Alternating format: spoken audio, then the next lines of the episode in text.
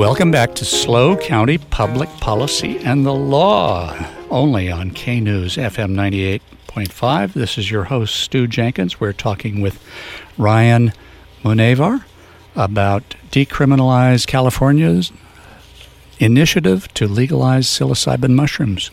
Ryan, right before the break, we were talking about the uh, the off-duty pilot for Alaska Airlines, and I'm sorry we had to cut you off. You were talking about other things going on in his life. Yeah, so basically, he had a combination of circumstances. He'd been depressed for six years, still allowed to fly by Alaska Airlines.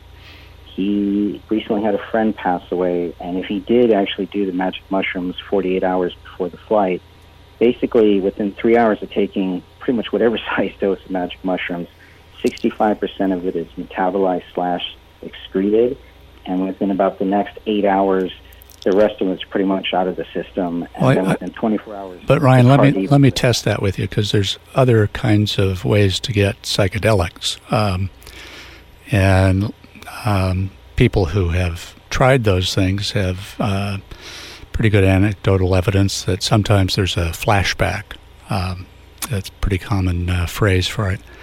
Uh, any possibility that's what was happening with this guy? Flashbacks, for the most part, um, really hard to even prove scientifically, simply because psilocybin is, as well as psilocin, what it breaks down to, is water soluble. Mm-hmm. And in about a day, it's almost undetectable in the system. And if they were having flashbacks two days later or even weeks later, that's pretty much impossible. Um, if you can find a substance that does do that, there are people out there that would certainly want that one. But unlike cannabinoids, which are fat soluble, they get stuck in your fatty cells and when you work out, they burn off. That's why you can test cannabis in people literally mm-hmm. months after mm-hmm. taking it. Or, for example, cocaine shows up as little rings in people's hair that they can do samples for. Would, so wouldn't know about that, but but uh, let me let me ask you another question here.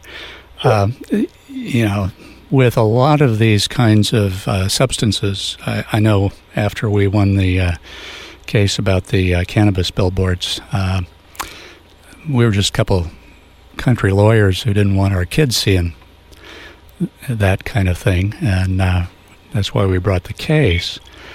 Um, we got all kinds of research uh, concerning some of these substances sent to us. Um, potentially triggering uh, psychosis, uh, permanent paranoia, permanent schizophrenia. Are there are there studies on uh, magic mushrooms that that either eliminate those kinds of possibilities from using it or uh, or prove it? Actually, psychedelics originally studied to see if they could cure things like psychotic disorders. Yeah. And so what they found out was it didn't really make people worse, and in some cases it made them better. So giving it to people that are already in a psychotic break, they'll go through a lot of stuff, but anybody where their senses are getting overloaded will experience that. As far as will this cause psychotic breaks, if you do look at the map, the number of people out there already doing psychedelics, like I don't hear about any of the soccer moms slash yoga moms in California having full on psychedelic breakdowns because they did magic mushrooms. So well, I, I don't know. That was a legitimate a question. I was curious about if you if you had any uh, studies or information on that. Yeah, I could actually probably forward you some of that. Okay, I'll uh, I'll post it when I see it. Um, the the other thing uh, that a lot of people look at these kinds of things as to whether they're addictive or whether somebody's going to be dependent on on them for uh, being able to function. Uh, if they won't be able to function if they can't get a hold of them. Is there any uh, research that you have on that? Uh, yeah, actually, psilocybin is one of the least addictive substances on the planet. In fact, it's considered an anti-addictive substance. So if you start out a music festival day and you take a full dose on Friday, in order to get the same equivalent hit on Saturday, you basically have to do double it. And even if you were to quadruple that hit on Sunday, you wouldn't really feel much at all. So you build up a natural tolerance to it very quickly. So as far as the addictive, no, not at all. Hmm. Okay. Um, now there's a just this uh, just on the 27th of October. There was a competing measure called the uh, psychedelic wellness and healing initiative that was fi- filed uh, by Steve Churchwell. Um, is that anything that's going to get in the way of your your organization's plans? No, it won't get in the way of our organization's plan because when they file, it takes approximately 55 days before they get title and summary, before they can begin collecting signatures. Mm-hmm. So they're not going to be able to begin collecting signatures until the end of December, and we're pretty much done collecting signatures at the end of December as we're sitting around counting them by the thousands. So both of these might still end up on the ballot together, won't they? Uh, theoretically, they might. Yeah. Okay. Are, is, there, are there differences?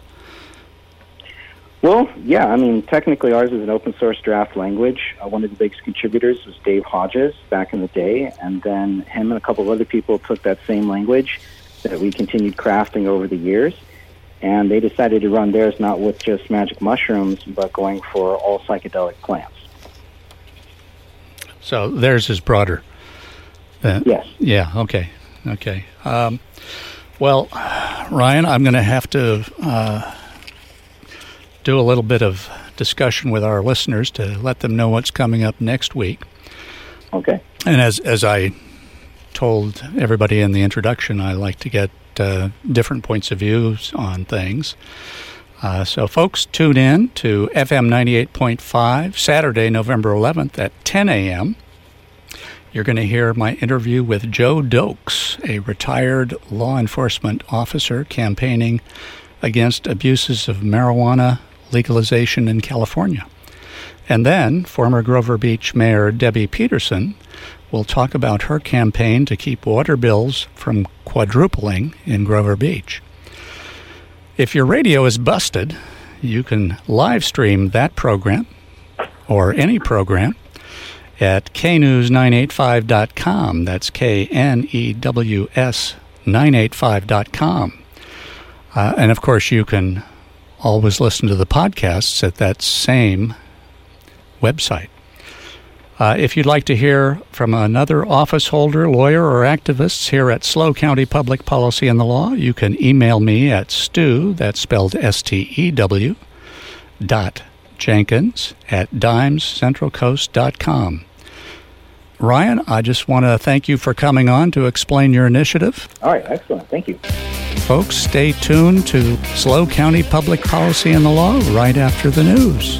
For more information on SLO County Public Policy and the Law, visit our website, knews985.com.